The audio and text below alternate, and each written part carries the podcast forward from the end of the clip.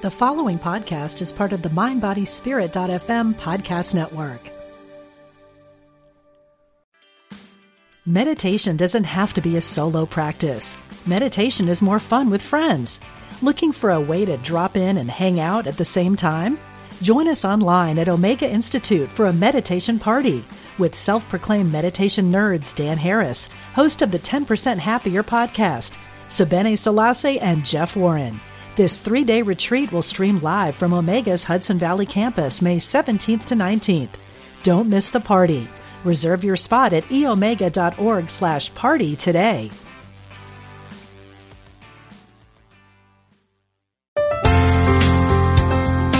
Exploring our oneness with spirit and each other. Unity Online Radio.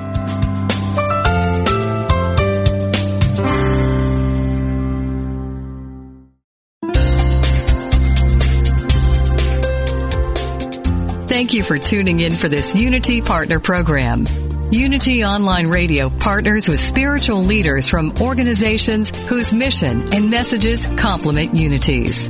We are pleased to bring you this program on Unity Online Radio, the voice of an awakening world.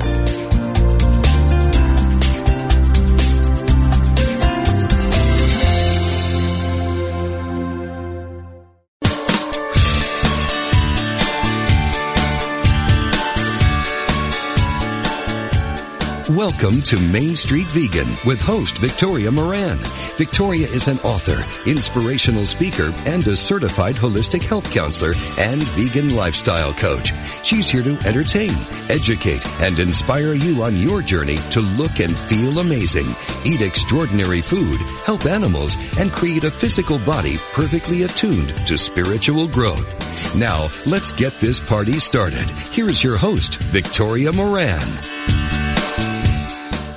Hey, everybody. Happy June for those of you who are listening early on, and happy day whenever and wherever you are finding the Main Street Vegan program. I'm Victoria Moran, and I'm so happy that you found us, whether you're a regular or somebody brand new. We have wonderful conversation coming for you today. After the first break, we'll be bringing on Jonathan Balcombe, PhD, whose new book is What a Fish Knows. Hmm, have you ever wondered that? Well, let me give you a hint. It's way more than a three second brain. But right now, I'm going to be introducing you to a gentleman who knows a lot about the healthcare system that I am absolutely crazy about. If you've listened to the show for a while, you know this, and that is Ayurveda.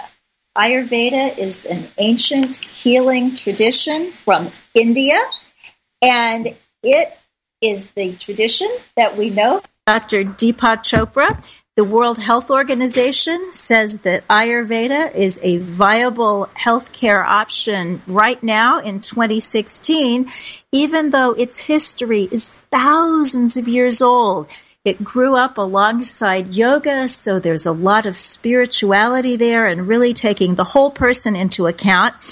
And Amish Shah, whom we're going to be speaking with in this segment, actually has Ayurveda in his family. But he was not one of these young hippie types that looked for alternative health opportunities. Instead, he was in the business world, becoming an Inc. 500 entrepreneur and making all sorts of waves out there in the world of commerce and finance. But he had a health scare as a very young man, went back to his roots and has started Ancient Healthcare, a company that is spreading awareness for Ayurveda through articles, online courses, herbal supplements, and something I'm very excited about, the Ancient Healthcare documentary film that will be coming later in this year. Welcome, Amish Shah. Thank you. Thank you so much for uh, having me as a guest. And uh, thank you for, for everyone else for tuning in to listen to this. Yeah, well, it's a wonderful, wonderful topic. I was just telling um, Amish before the show that I am in preparatory week for something called Panchakarma, which is an Ayurvedic mm-hmm. kind of cleansing, healing thing. But unlike a lot of the cleanses you may be used to, you don't have to stop eating. So that's good.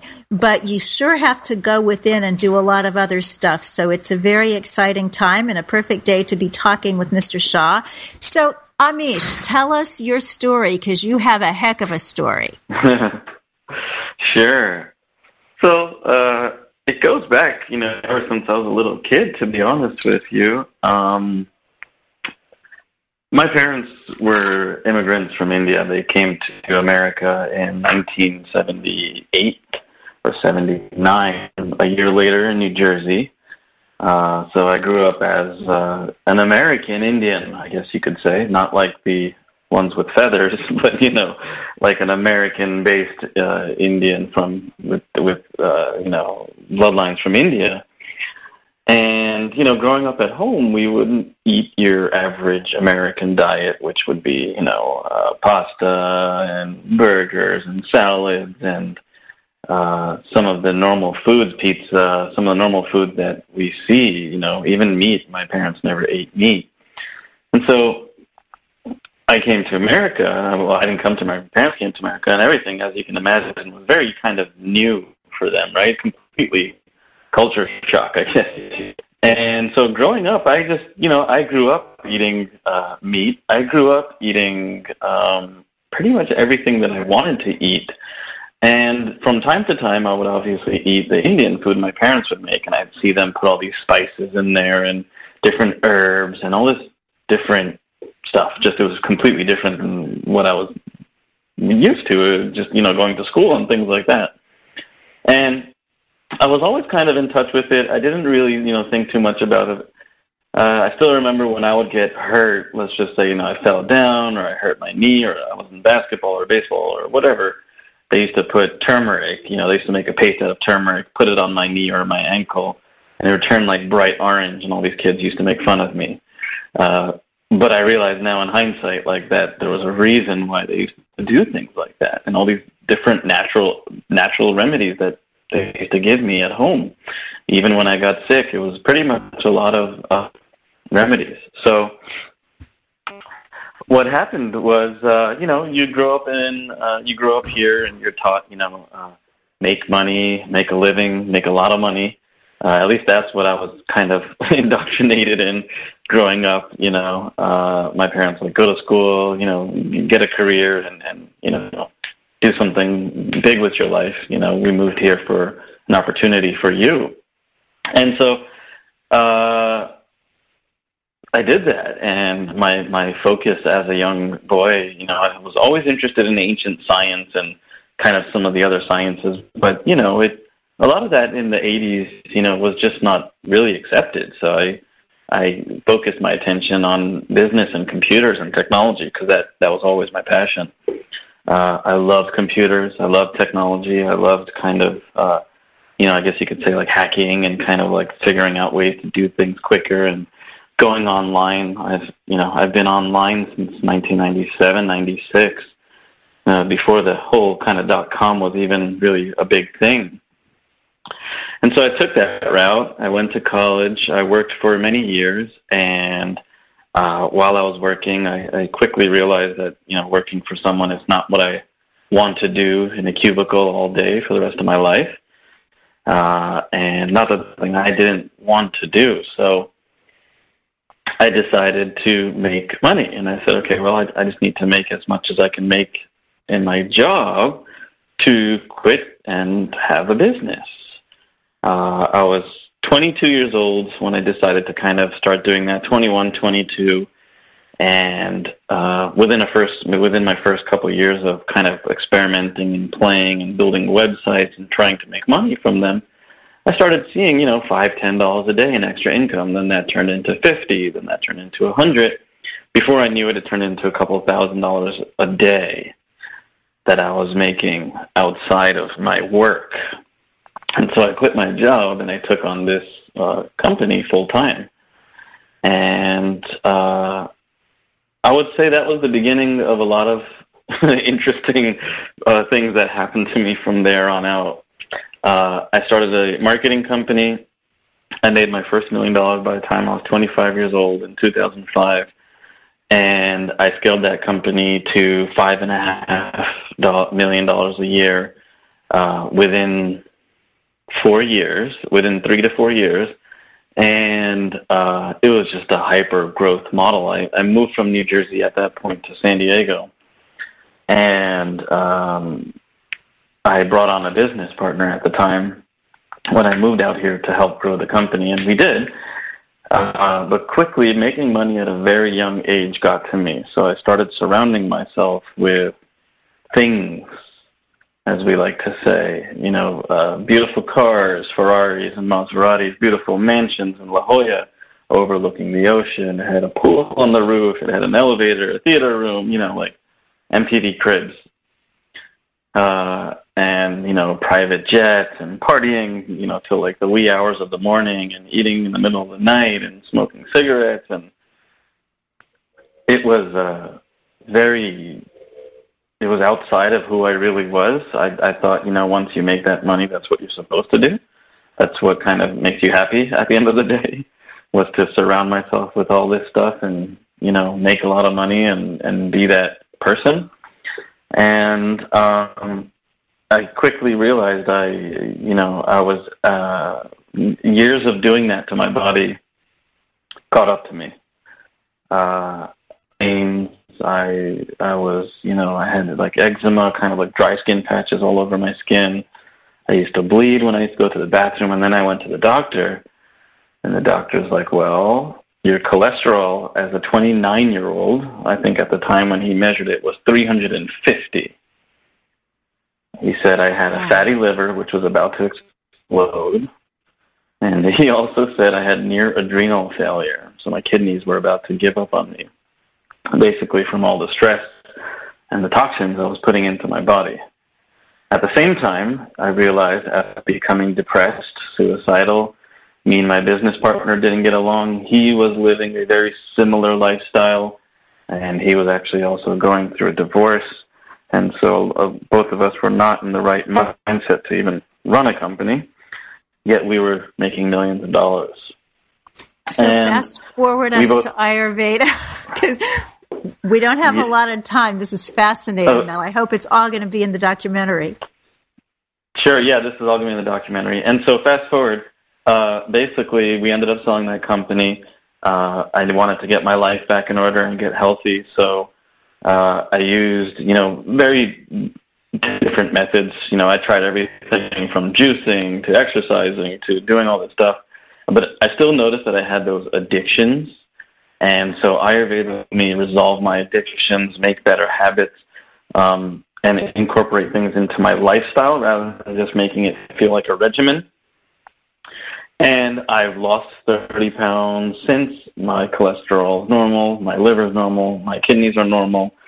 And through this process of panchakarma, like you mentioned earlier, and through this process of healing, I decided to film a documentary, uh, not just about me, but we filmed 29 doctors along the way, all MDs and PhDs around the world that have integrated this ancient science into their modern day practice because they realized that the modern, excuse me, that the modern day stuff that they were taught is is maybe doing more harm than actually doing good and there are no side effects of Ayurveda, uh, you know, unless you're you're mixing it with Western medicine and then pharmaceuticals. Uh, and most people don't realize that the number three killer in America is actually doctor error and pharmaceuticals. So there's heart disease, cancer, doctor error, and pharmaceuticals, and then diabetes. So Amazing. our healthcare system is is very expensive. It doesn't work. It's broken. Sure, for acute problems like heart attacks, you know, aneurysms, and and breaking a leg or an arm, go to the hospital, of course. But you know, there's conditions that are chronic that happen every single day. There's these new autoimmune type diseases that where you know we shrug our shoulders and give people steroids and say maybe it'll go away soon. Mm. So- Ayurveda has had answers for these for thousands of years, literally for thousands of years, and it's based on you being in harmony with nature. It's based on you uh, once you're out of harmony with nature, it creates imbalances in your body. Those imbalances then turn to disease. And thousands of years ago, they cataloged 9,000 plants and medicinal herbs, thousands recipes for different ailments. And so herbs was just one part of this extensive system. They had psychology, they had surgery, they had um, children, they had gynecology. They had literally thousands of years ago had wrote books on how to do this. And it was not just some guy who wrote it down. It was tested and proven on millions of people. So it's like here we are in modern day system trying to reinvent the wheel by trying to say, is it scientifically valid? Meanwhile, thousands of years, they've tested on millions of patients. They've documented this all. And we're all about bringing that knowledge to the world. As I started digging in more and more into Ayurveda, I realized that it is the most accurate and most well documented medical system on the planet. Uh, besides our Western system, which which is still only in its infancy, maybe yes. sixty years old, seventy years old. So Ayurveda uh, goes into so many aspects of how we live. There, there's there's diet. Mm-hmm. There's like you said, herbs.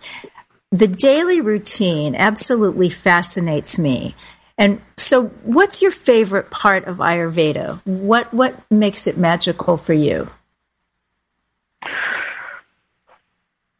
You know, that's a loaded question. um, there's so many magical aspects of it. I guess there's so many amazing components to it. I think the most amazing component to it is that you become subtly aware of your body. Body.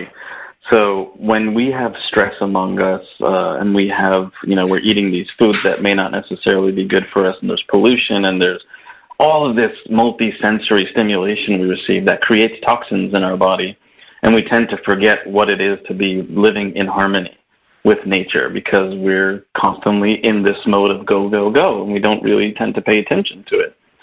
Ayurveda allows you to understand yourself back at the core of nature. It gives you this subtle understanding of your body, of what's good for your body, what's bad for your body, what you should be taking in for your body, and what you shouldn't be. And it becomes almost a subconscious trigger where you can be like, whoa, I'm not going to eat this because this is what it's going to do to me.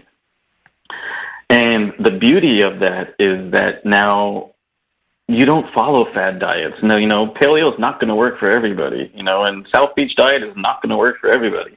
It may work for some people, but it will never work for everybody. Ayurveda teaches that everything is for somebody and that's unique to you. It's what you your body has to do.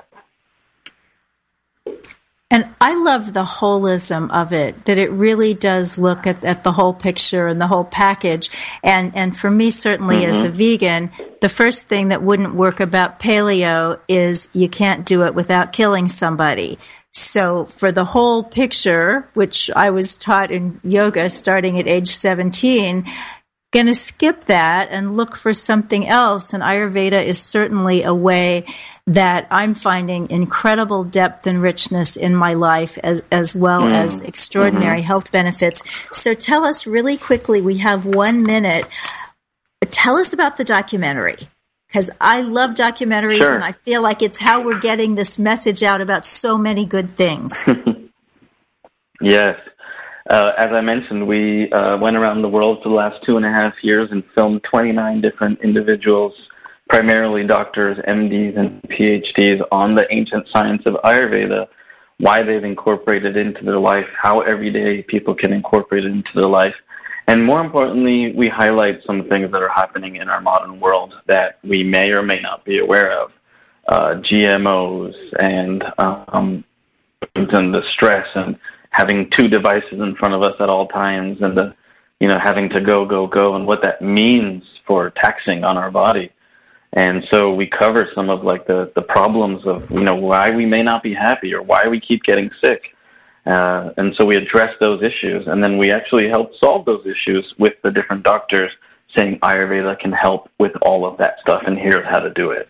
Love it. So, um, the, the website is ancienthealthcare.com. You can read about everything that Amish and his colleagues are up to, as well as the Ancient Healthcare documentary that is in the works. I'll put all of that on the show notes at mainstreetvegan.net. Amish Shah, thank you so much and to your health. Thank you. Bye bye. Bye. Everybody else, thank you. Stay with us. We've got Jonathan Balcombe coming. What a fish knows.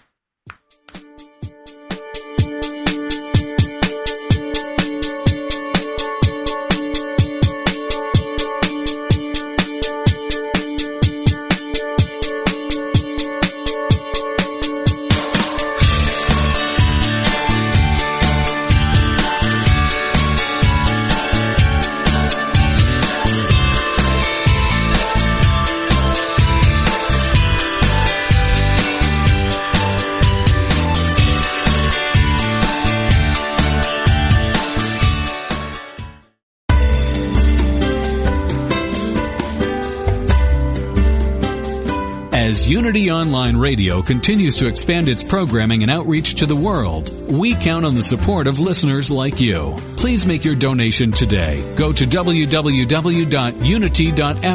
and click on Donate Now.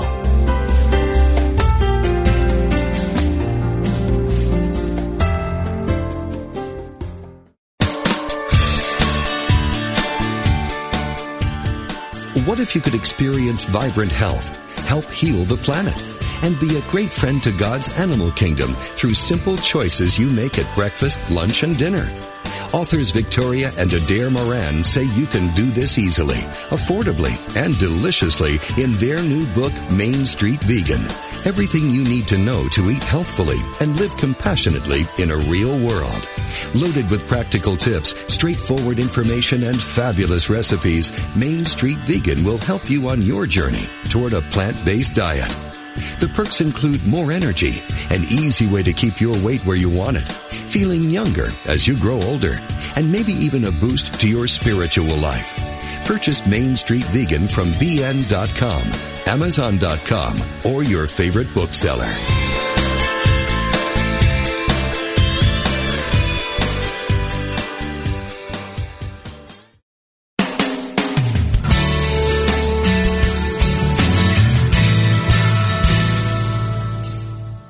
Experience the peace and joy promised by A Course in Miracles? Or are you still struggling to truly live your beliefs from moment to moment? Let Reverend Jennifer Hadley help you focus on your intent to be the love, be the peace through practical application by walking your talk.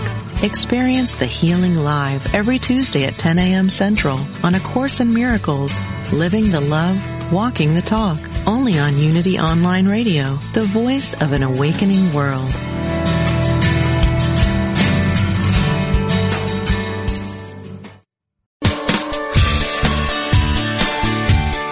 You're listening to Main Street Vegan with Victoria Moran. If you have questions or comments about today's topic or any other area of interest, we invite you to follow Victoria underscore Moran on Twitter or email her at mainstreetvegan at unityonlineradio.org. Now, back to Main Street Vegan. Welcome back. Things are about to get very fishy in a very good way. First, a couple of announcements. The Compassion Project, a documentary by filmmaker Thomas Jackson, is in the works, and they just put up a GoFundMe page yesterday. And I do invite you to take a look at that. I know that there are a lot of things that you can go fund. This documentary is to reach out to people of faith, any faith, all kinds of faiths around the world who aren't vegan through people of their same religious or spiritual tradition who are vegan. Cool, isn't it? So go to gofundme.com slash compassion movie gofundme.com slash compassion movie and I'll put that on the show notes as well. I am helping out with the film and so I get to be called producer. Oh my gosh, that sounds grand but it's a really wonderful, wonderful film. Some people you know have already um, agreed to be in it. Uh, Dr. Will Tuttle, Bruce Friedrich, um, Richard Schwartz from Jewish Veg. Um, wonderful, wonderful folks. So do take a look and thank you so much for that. The blog this week at mainstreetvegan.net is vegan food bars for omnivores. And it's written by Michael Suchman, who is half of the Vegan Mo's super blogging team. The Vegan Mo's were in the top 10 male vegan blogs of 2015 from, from Veg News.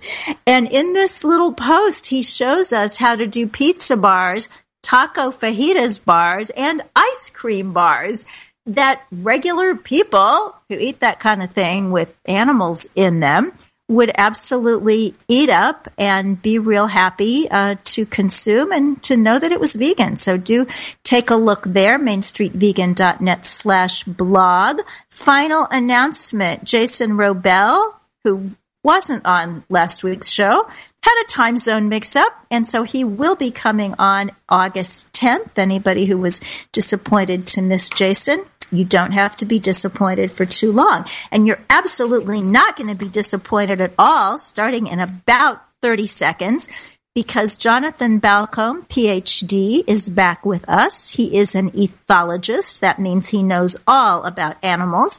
He's published over 50 scholarly articles and popular books, including Pleasurable Kingdom, Animals and the Nature of Feeling Good, Second Nature, The Inner Lives of Animals, and The Exultant Ark, a pictorial tour of animal pleasure. But what we're going to be talking with Jonathan about today is his brand new book, What a Fish Knows The Inner Lives of Our Underwater Cousins. Welcome, Jonathan. Thanks for having me back, Victoria. It is always a pleasure. So, golly, why fish? Two main reasons for me are that uh, as a scientist, I read and see what's published in a lot of the scholarly journals, and there's some really fantastic, exciting research going on with fishes. But most of it's buried away in those rarefied journals, and the public doesn't generally get access to it. So, one reason I wrote the book was to make this information accessible to lay readers. The other reason is that uh, we have a really troubled relationship with the fishes. They're the most exploited group of vertebrates if you put them all together. And um, I hope that by having a more complete and informed view of these very diverse creatures who've been on the earth for over 400 million years and are very highly evolved, that people will um, have a have a more um, well, they'll they'll want to maybe have a better view of them, and that may affect their own relationship with fishes. Oh, I think this is so important because I had some fish experiences in childhood uh, that I think were very important seeds that made me vegetarian and, and ultimately vegan. So, of course, at the same time, I was hearing the myth about the old three second memory. Has that been blown out of the water? And I didn't really mean to be punished in saying that. Indeed, it's been blown out of the water many times over. Uh, for one thing, fishes uh, recognize each other throughout their lives, and those lives can be decades long, depending on which species you're looking at. Most people know, or many people know, that salmons, for instance, they, they return to their native streams and they do that over hundreds, sometimes thousands of miles, and they do that years after they originally left those streams. So that alone is a, is a pretty important kind of memory.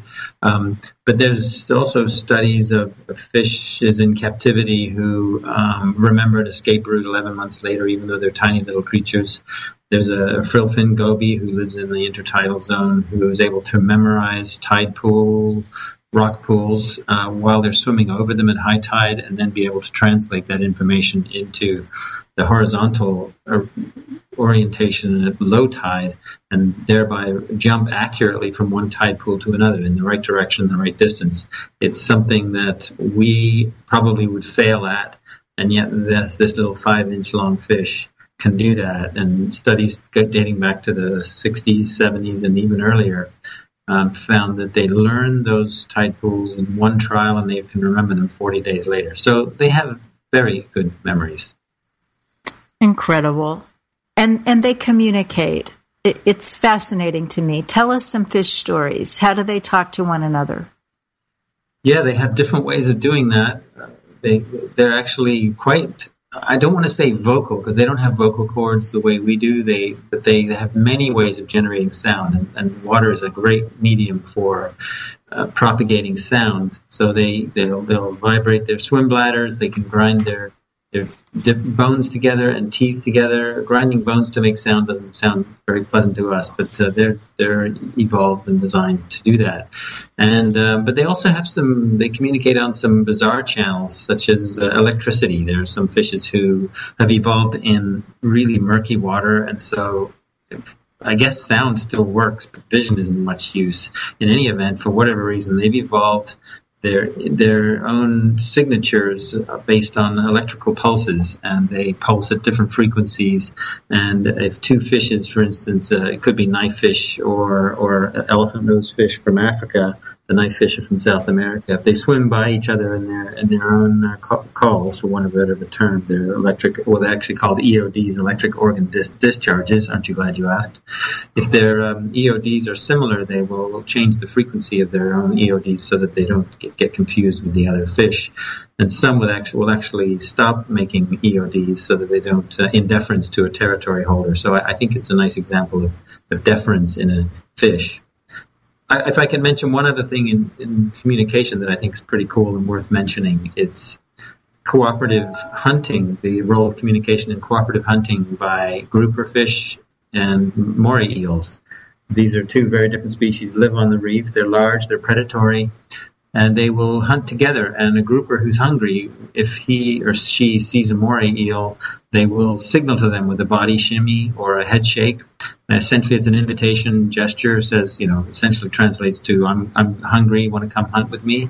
And if the moray eel's in the mood, they swim off together like old friends on a stroll over the reef. And then the reason it works so well is that moray eels can go into narrow crevices in the reef, whereas the grouper cannot. Um, if the moray goes after a fish who's hidden in there and, and chases the fish and the fish flees out into open water, the grouper uh, has an easy go at it, and vice versa if the grouper chases the fish into a crevice. So studies show that both fishes um, do better by hunting cooperatively than they do if they hunt alone. And and one more point about communication is that the grouper will also sometimes use the, his or her body as a pointing gesture so if a little fish has swum into a crevice and there's a moray 20 feet away, the grouper will sometimes patiently wait for 20 minutes pointing at this location to try and get the grouper's attention that, hey, there's something worth pursuing in there. Um, and this is called a referential signal, which is very a sophisticated kind of communication in any animal. So how about who they are? Do we have any indication that they have what we would call personalities? Yes, we do. Uh, really, we, we should expect individual variation in any any organism, given that evolution by natural selection works on variation among individuals. Of course, that doesn't necessarily imply something at the level of personality, but studies of, uh, fishes show that they are individual. They have individual personalities that are unique and distinctive. And um, I describe some examples in the book um, the fact that fishes identify each other, they know each other as individuals um, in studies. In fact, no study of it's possible that no study of social behavior in these creatures has failed to find individual recognition. I do include an anecdote, and uh, I, I, have, I, have, to admit I've forgotten some of the names I meant to study up on this before our interview. But um, one of the a, a, diver who I consulted, a woman named Cristina Zenato, who dives a lot with sharks, she also uh, hangs out with grouper fish, the ones I've already mentioned. And there are three who she knows in a particular area of the reef, and she has names for each of them. One of them is called the Whisperer because the Whisperer is kind of shy and always hangs out right behind her her ear, um, and, and doesn't like to be faced face on.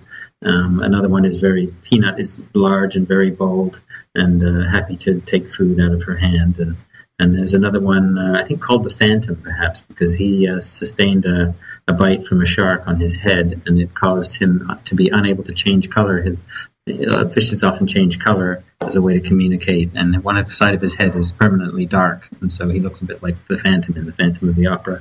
In any event, she describes all three of these fishes as unique individuals with distinctive personalities, same as being described of sharks by her and others. So if you hang out with them and get close and intimate with them, which of course you and I and most people don't get to do, um, but in fact, if you do get intimate with them and spend time with them, you, you find that they're the, what's just a fish resolves into an individual fish with a distinctive personality. Well, you always find out things that other people don't know. I have a question about your scientific colleagues because your book has all kinds of, of wonderful endorsements. I know that it's being recommended now out in the larger world, and, and certainly others who have put in the academic uh, discipline that you have to learn as much as you have. Many people are just fascinated by what can we find out. And then some of us say, oh my gosh, we found this out. Now we need to change the way we live. What's the difference? I guess now I'm asking you about human nature instead of animal nature. Why do you have some colleagues who are vegan and some who never want to be? Huh.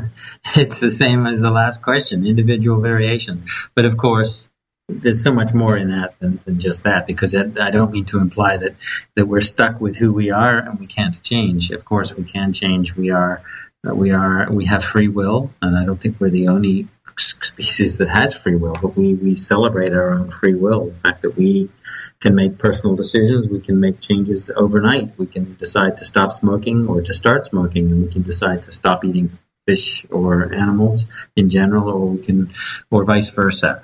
And um, so I think that's very powerful and it's very empowering. As I know you remind audiences, we, we vote we vote every day with our wallets. And um, one of my primary goals, as I said earlier, with this book is to change attitudes towards fishes. And um, the, the most direct and immediate way that one can help these creatures is to stop buying them and eating them because that's where most of the harm comes in. Most of the animals we kill, including fishes, is to be eaten. And so I do hope people will reflect on their own relationship. Um, the closest most people come to, to, a fish, as with a cow or a pig, is on the end of a fork. And um, I think we could do we could have a better relationship with that. When you went into the field of ethology, were you already interested in animal rights, or were you just a smart, curious young person? The first. I, have cared about animals since my earliest memories, and uh, there was no animal rights movement in the 1960s when I was a little boy. But um, by the time I was a graduate student or biology student, the animal rights was beginning to movement was beginning to emerge, and so that was very timely for me because it added meaning to my already well well grounded fascination with animals. I, I, I loved them. I wanted to know more about them, and I was intrigued by them, and I cared about them. And so studying biology was a, a fairly easy choice for me. I shouldn't say easy. It, it, presented its own challenges, but it was definitely something I was very motivated to study. And by the time I was partway through my studies, um, I was re- beginning to realize that working to help animals and protect them uh, was a, a calling for me. Well, you do it beautifully, and your books are fabulous, including this one. So now I want to get a little bit more into the R rated questions. Do fishes have sex lives? I claim they do. They, they certainly uh, have uh, a lot of the trappings of, of sex lives. They pair off. Some species mate for life with the same partner. Some are promiscuous, and you've got everything in between. You also have sex change without expensive surgery, where fishes can become uh, go from male to female, depending on circumstances and how helpful they might be in their situation. Or in some cases, vice versa. You also have uh, hermaphrodites, where uh, an individual fish can function as both sexes at once. So, I mean, if that's kinky, uh, then they certainly qualify. You have elaborate courtship behaviors and uh, many fishes, you know, most people think of them as sort of just dropping their eggs or sperm into the water and to combine. First of all, I don't see why that necessarily detracts from the, the sex lives of fishes, but um, many species are actually, they do have, um, let's just say, penetrative sex with, with sex organs that are a little bit more like what, what's familiar to us. And um, there's even some really there's some very diverse, bizarre reproductive strategies. I guess partly because they're so diverse and they've been evolving in, in their habitats for so long, they've uh, they've risen to uh, an immense diversity of, uh, of tactics of, of getting along and, and, and living successful lives. Um, there's a one fish actually who has somehow through evolutionary time evolved a, a symbiotic relationship with a clam where the fish actually lays.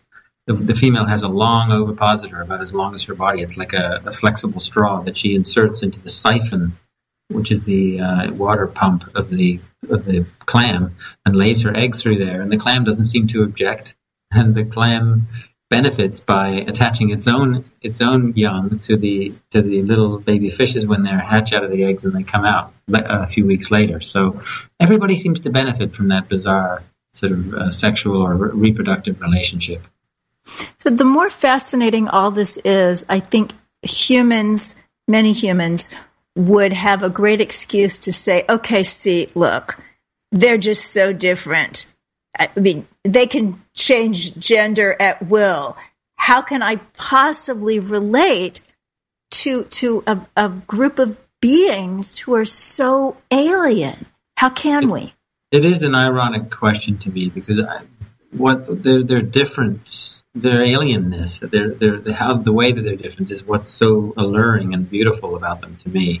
And I think if we if we put what they can do in the context of where they live and how they evolved, it, it, it becomes, it, it makes sense and, and it's a way to empathize with them more. For instance, I think one of the reasons why we tend to be uh, a bit dismissive of fishes and why it's still common that people think they can't feel pain and this sort of thing is that they are, they don't, uh, they don't shout when you pull them out of the water and they don't blink. Uh, they don't, they may flop around and that ought to drive some empathy, but but you know, if you've evolved in an aquatic environment, you don't have to have eyelids. You don't have to blink because your eyes are constantly washed in water. And uh, similarly, uh, although fishes make a lot of sounds underwater, those sounds don't propagate very well above in, in the air. Let me just give one uh, one example of how of how fishes see the world a bit like we do, you know, in sort of, sort of the opposite thing, and how ways that they're similar to us.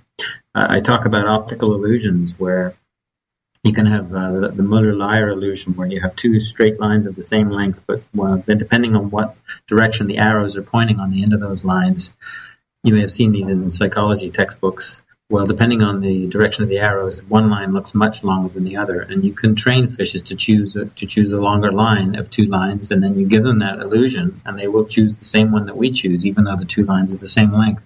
There's other illusions, and I presented a couple of examples uh, in my book, and they also fall for those illusions in the same way that we do. And you know, to me, that's that's kind of uh, it's kind of disarming and charming. It, it suggests they they see the world as we do, and it suggests they have beliefs that they can and those beliefs are fallible. Uh, if that isn't the human condition, I don't know what is. And so, while I don't think we need to be arguing that fishes or any other animal are just like little humans, that they're clearly not, and, and that's not the point. I think I think it, the, the differences are beautiful, but it's also touching when we see it, realize that they also can perceive the world in ways similar to the way we do. Mm. Well, the publisher who chose your book cover you may have had some input there. You always have great covers, by the way. But the fish on the cover of this book is one of those who kind of looks like us. I know most fish don't. This little fish is so captivating. What kind of fish am I looking at? It's a porcupine fish. They're in the pufferfish family and uh, it's quite a diverse group. And yeah, part of what's captivating about them, uh, quite aside from their cute, uh, round, rotund shape, is that the eyes are placed at the front of the head. Yes. The eyes are huge. They swivel in their sockets, as do pretty much all fishes' eyes, even though we often overlook that. Um, so they have that kind of binocular vision. They also have a cute little smiley mouth um, and very cute fins. And um, they're they're just very they're very they're they're a fish we can relate with a little easier, perhaps, and that's one of the reasons why we wanted them on the cover. By the way, Victoria, I can tell you, the, the animals sell the sell the books. I mean, they they are so um, photogenic, and so all my books get to have animals on them because that's what I write about. So have nice book covers. Incidentally, yeah. there was a there was a viral video recently of, of two pufferfish, close relatives of this one, two pufferfishes who were one of whom was caught in a net, and Ooh. the snorkelers filmed uh, filmed this the rescue of this fish while this guy used a broken bottle to cut the net. Took him a couple of minutes, and this other fish of the same species was sort of swimming next to it like a vigil, and hung right next to this one who was trapped until uh, the animal was released, and then they both swam off together. And um, you know, it shows to me the level of attachment that a fish can have and the level of loyalty that that fish would stay, stick with a companion despite the scary two-legged monster with a piece of broken glass coming along and another one with a camera. It really uh, was widely watched and it, it, presents fishes in a, in a different light than we often think of them as being. Mm, the power of video. Well, just before the show, my husband had sent me a, a link to a story about a woman in Canada who I, I guess purchased a, a, lobster at a store and found out where he came from and took him back to the sea. Did you see this? I didn't see that. It, it, was just, I thought, oh my goodness, five minutes before talking with Jonathan Balcombe, a, a rescue story. So let's talk about fish who come in shells. A lot of people say, oh, well, they're not vertebrates. They they don't really count. Is there any evidence of sentience and uh, cognitive ability in in non-vertebrate fishes? I, I, didn't actually write about them in this book, but as, a, as somebody who thinks and reads a lot about animal sentience, of course, the, the question of vertebrate sentience is a really important one, an intriguing one, and, and we're living an exciting, interesting time. There's definitely some doubts now beginning to arise among scientists who tend to be the most conservative on questions like this. Doubts about whether insects, uh, whether lobsters and crayfish and crabs, and whether octopuses especially and, and squid, cephalopod mollusks, are sentient or not. And really the jury is really becoming beginning to rule on the side of the invertebrates in a lot of cases. There's there's growing and now fairly wide acceptance that uh, cephalopods, octopuses, and squids are sentient. There's evidence that they have personalities. Some are shyer than others. Some are more quick to have a temper. These animals can. There's evidence they can hold a grudge. That they recognize individuals, including us. Um, they are able to walk on some of their arms, and they they do cool things, and you can watch YouTube videos about that tool use, and just remarkable. The, the kind of stuff we we would have just dismissed as being a part of most vertebrate animals' lives. Never mind an invertebrate. So, so things are really changing. There are some compelling studies of shellfish, uh, or certainly cr- uh, crustaceans, um, such as crabs and prawns showing that if, if, part of their body is injured, they will they may favor that part. Um, they will um, not use it as much, and they. Uh, I'm trying to think. There's there's a, there's one study I, I, should just describe briefly of hermit crabs. These are the ones who climb into the shells, uh, discarded shells from mollusks.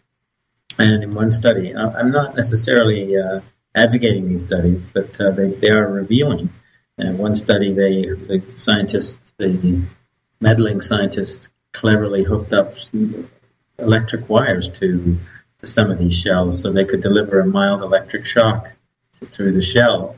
And then they offered two empty shells to a hermit crab, and they found which one the hermit crab preferred. And then, if that one had an electric shock in it, and they gave it a little shock, the crab, the crab would quickly exit and then when presented again with those choice of two crab, two shells, the crabs typically would start to move towards the preferred one, and then realize uh, they would hesitate, and then go to the other one, presumably because they remembered that it, it had a, a, punishment, uh, an electric shock. So, so studies like that are being done on invertebrates. Just the fact that scientists are asking questions like that indicates that there's there's interest in that area, and there's doubt as to whether these animals are insentient. That, that there's that there's a rising belief that they actually can feel pain, and they can they can feel pain. I would argue they can also feel pleasure. Yes. Now back to your book. We always think that fishes just lay eggs and go off somewhere, and there's no relationship between parent and offspring. Is that true? Sometimes yes, sometimes not. Once again, over 30,000 different species. You have a huge diversity of relationships, and it includes parent, parental care. Parental care is uh, exists in about one quarter of all fish species. Do the math. You're talking about 8,000 different fish that have parental care of one kind or another. Sometimes it's as simple as guarding the eggs, very important task. But in other cases, it's looking after the young for days or weeks after they are born or hatch. Some fishes are born hatched from eggs. Some are born live born, if you like. There's uh, one of the most sophisticated examples is the mouth brooders, which are mostly found in African lakes. These large lakes, Lake Malawi, Lake Victoria, and the, these cichlid fishes have evolved into huge diversity there. There's hundreds of different species, and they are known for being mouth brooders which is a, a, clever way of protecting your babies. You have a big mouth, and you just suck them in and hold them in your mouth when there's danger nearby. And these fish will signal to their young, "Hey, you know, by, by opening their mouth or some other body signal, the young will quickly swim over and get get sort of inhaled by the parent. It, and then it looks a little bit like vomiting in reverse. and then uh, if the coast is clear, the parent will let them out again. There's some real um, selflessness built into this as well, and because uh, some because uh, altruism because the the fish can't eat the parent fish can't eat when the young are in the mouth, and uh, male daddy fish, which are usually the ones who are doing this, will go sometimes for weeks without feeding themselves um, while they're looking after their young. So it's a very, in some cases, very noble, selfless behavior. Amazing. I think if for 60 seconds humankind understood exactly what's going on with everybody else, it would be the biggest revolution this planet has ever seen. So, Jonathan, what do you want people who read this book to take away? A heightened appreciation and respect for our underwater cousins, as the subtitle says we've we've so missed the boat on this group of animals, and now in the last few decades, we've we've we've really it's it's paradoxical because we're exploiting fishes at a higher rate than in any time in our history, but our knowledge and awareness of them is also higher, and that's a combination of scientific curiosity and willingness to ask questions and technology that now allows us to get into their realms and spend hours, sometimes longer, you can go online now, explore.com, and you can watch 24 7 underwater cameras that are filming fish habitats and you can see what's going on in the wild. To me, that's that's better than any aquarium can give you. So um, we, we are at a point now where we're able to learn and see about their lives, lives that used to be obscure to us. And so my hope is that people will take that information and um, have a more nuanced and appreciative relationship to these creatures who have every right to be on the planet as we do. Mm. Well, certainly many, many will because you're not only coming out with this book in June in English, but you've already got foreign translations going in Chinese, Japanese, and Korean. So do check out the book, What a Fish Knows, The Inner Lives of Our Underwater Cousins by Jonathan Balcombe. You can also go to Jonathan's website, Jonathan Balcombe, B-A-L-C-O-M-B-E dot com. He's Jonathan hyphen Balcombe on Facebook. I will put all this on the show notes at mainstreetvegan.net. And if you would like a monthly newsletter about fishes, send an email to whatafishknows at hotmail.com. Finally, tell us a fish story either that's your own or that you got for the book and you just love to pieces. That's a great question. I, I, I worked, I, I, took pains to make sure this book wasn't just uh, science because science can reach our brains, but to reach our hearts often requires stories. And, um, you know, there's so many I could choose from. I'll just choose a very brief one. A woman in Florida wrote to me about her relationship with a, a fish named Jasper. This is a discus fish, very popular among aquarium enthusiasts. They're they're known to be beautiful colors, and they come in a variety of different colors um, reds to blues, etc. Jasper was a, a, blue. I think Jasper may actually be a blue colored gem, but in any event, Jasper was blue. And uh, this woman had Jasper for many years, eight or nine years, I think.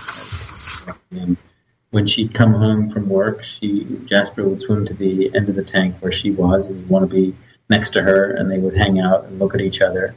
And uh, they would play games where sort of she would move things or move her fingers, and Jasper would chase and then at the end of their game playing, she would cup her hands under the water, and Jasper would swim into the cup, and she would, with her thumb, she would gently stroke Jasper. And once again, I have to point to my favorite website, YouTube, and say that, you know, you can look this stuff up and you can watch people stroking fishes. You can watch fishes swimming into people's hands. You can watch people even lifting the fish out of the water and the fish is completely trusting and then tossing the fish or love putting the fish back and the fish swims back into the hands. It's really touching to see that. And that's the kind of relationship that Karen had with Jasper. And uh, she mourned his loss, of course, because you get attachment. You get attachment there. And people do get attached to individual fishes. So that's just one of many accounts that I've, I've received. Individual fishes having relationships with individual humans.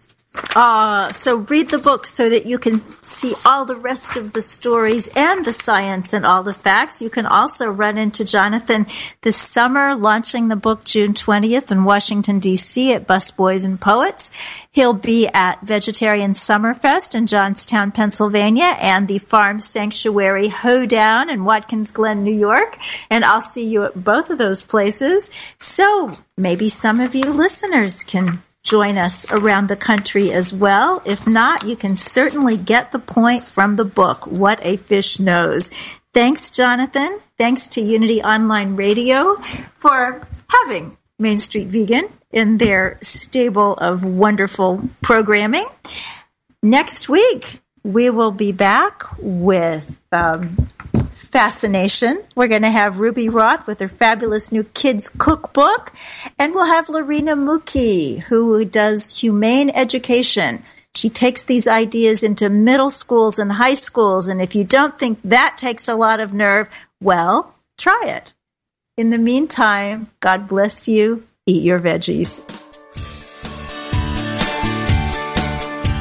Thank you for listening to Main Street Vegan. Join us every Wednesday at 2 p.m. Central Time as Victoria Moran entertains, educates, and inspires you on your vegan journey. This program is sponsored by Main Street Vegan. To learn more about Victoria or to explore training with Main Street Vegan Academy as a vegan lifestyle coach, go to www.mainstreetvegan.net. That's www.mainstreetvegan.net.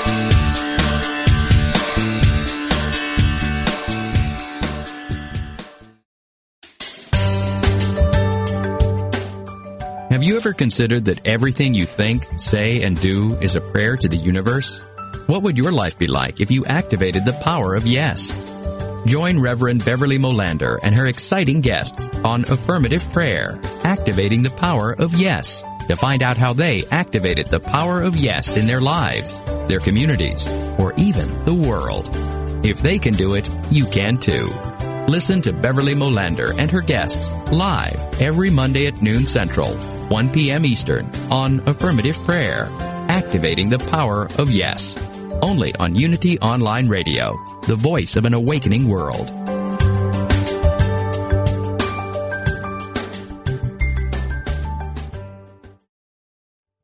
It's been said that the way to build a peaceful world is one person at a time. Think about it. Haven't we all been in situations where one person's attitude, his or her state of mind and way of being had a profound effect on everyone in the group? We may have seen times when the effect was negative, caused by gossip or backbiting. But we've all seen times where one person changed an environment in a positive way. By maintaining a friendly attitude of goodwill toward everyone, he or she gradually influenced more and more members of the group to do the same. Before long, the positive attitude became the norm. Peace began with one person. I look for opportunities to be that person. Peace can begin with me. To find a Unity Church near you, please visit our website at www.unity.org.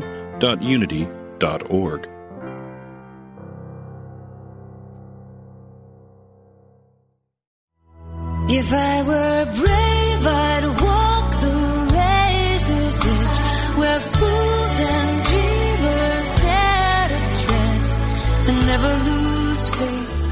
is life working for you? Would it be okay with you if life got easier, simpler, yet more meaningful and vibrant? Join certified life coach Carla McClellan Tuesday afternoons for Vibrant Living. Each week, Coach Carla and her guests will share strategies and solutions designed to make your life more vibrant. Is there something in your life you'd like help with? A dream you'd like to achieve? A relationship you'd like to improve? Call into the show toll free for Coaching with Carla. That's Vibrant Living, Life Coaching with Carla. Tuesdays at 3 p.m. Central on Unity Online Radio, the voice of an awakening world. What if we're all meant to do what we secretly dream? Intuition is our spiritual GPS and the single best tool that we have for navigating our lives. I'm Victoria Shah, and on my Intuitive Connection podcast, I will share with you the ways to connect with your intuition and awaken the gifts of your soul. In each episode, I'll draw on my own intuitive gifts and my training as an Ivy League trained counselor and psychologist to help support you in reaching your highest potential. Start listening now on Mind Body Spirit FM Podcast Network or wherever you find your podcasts.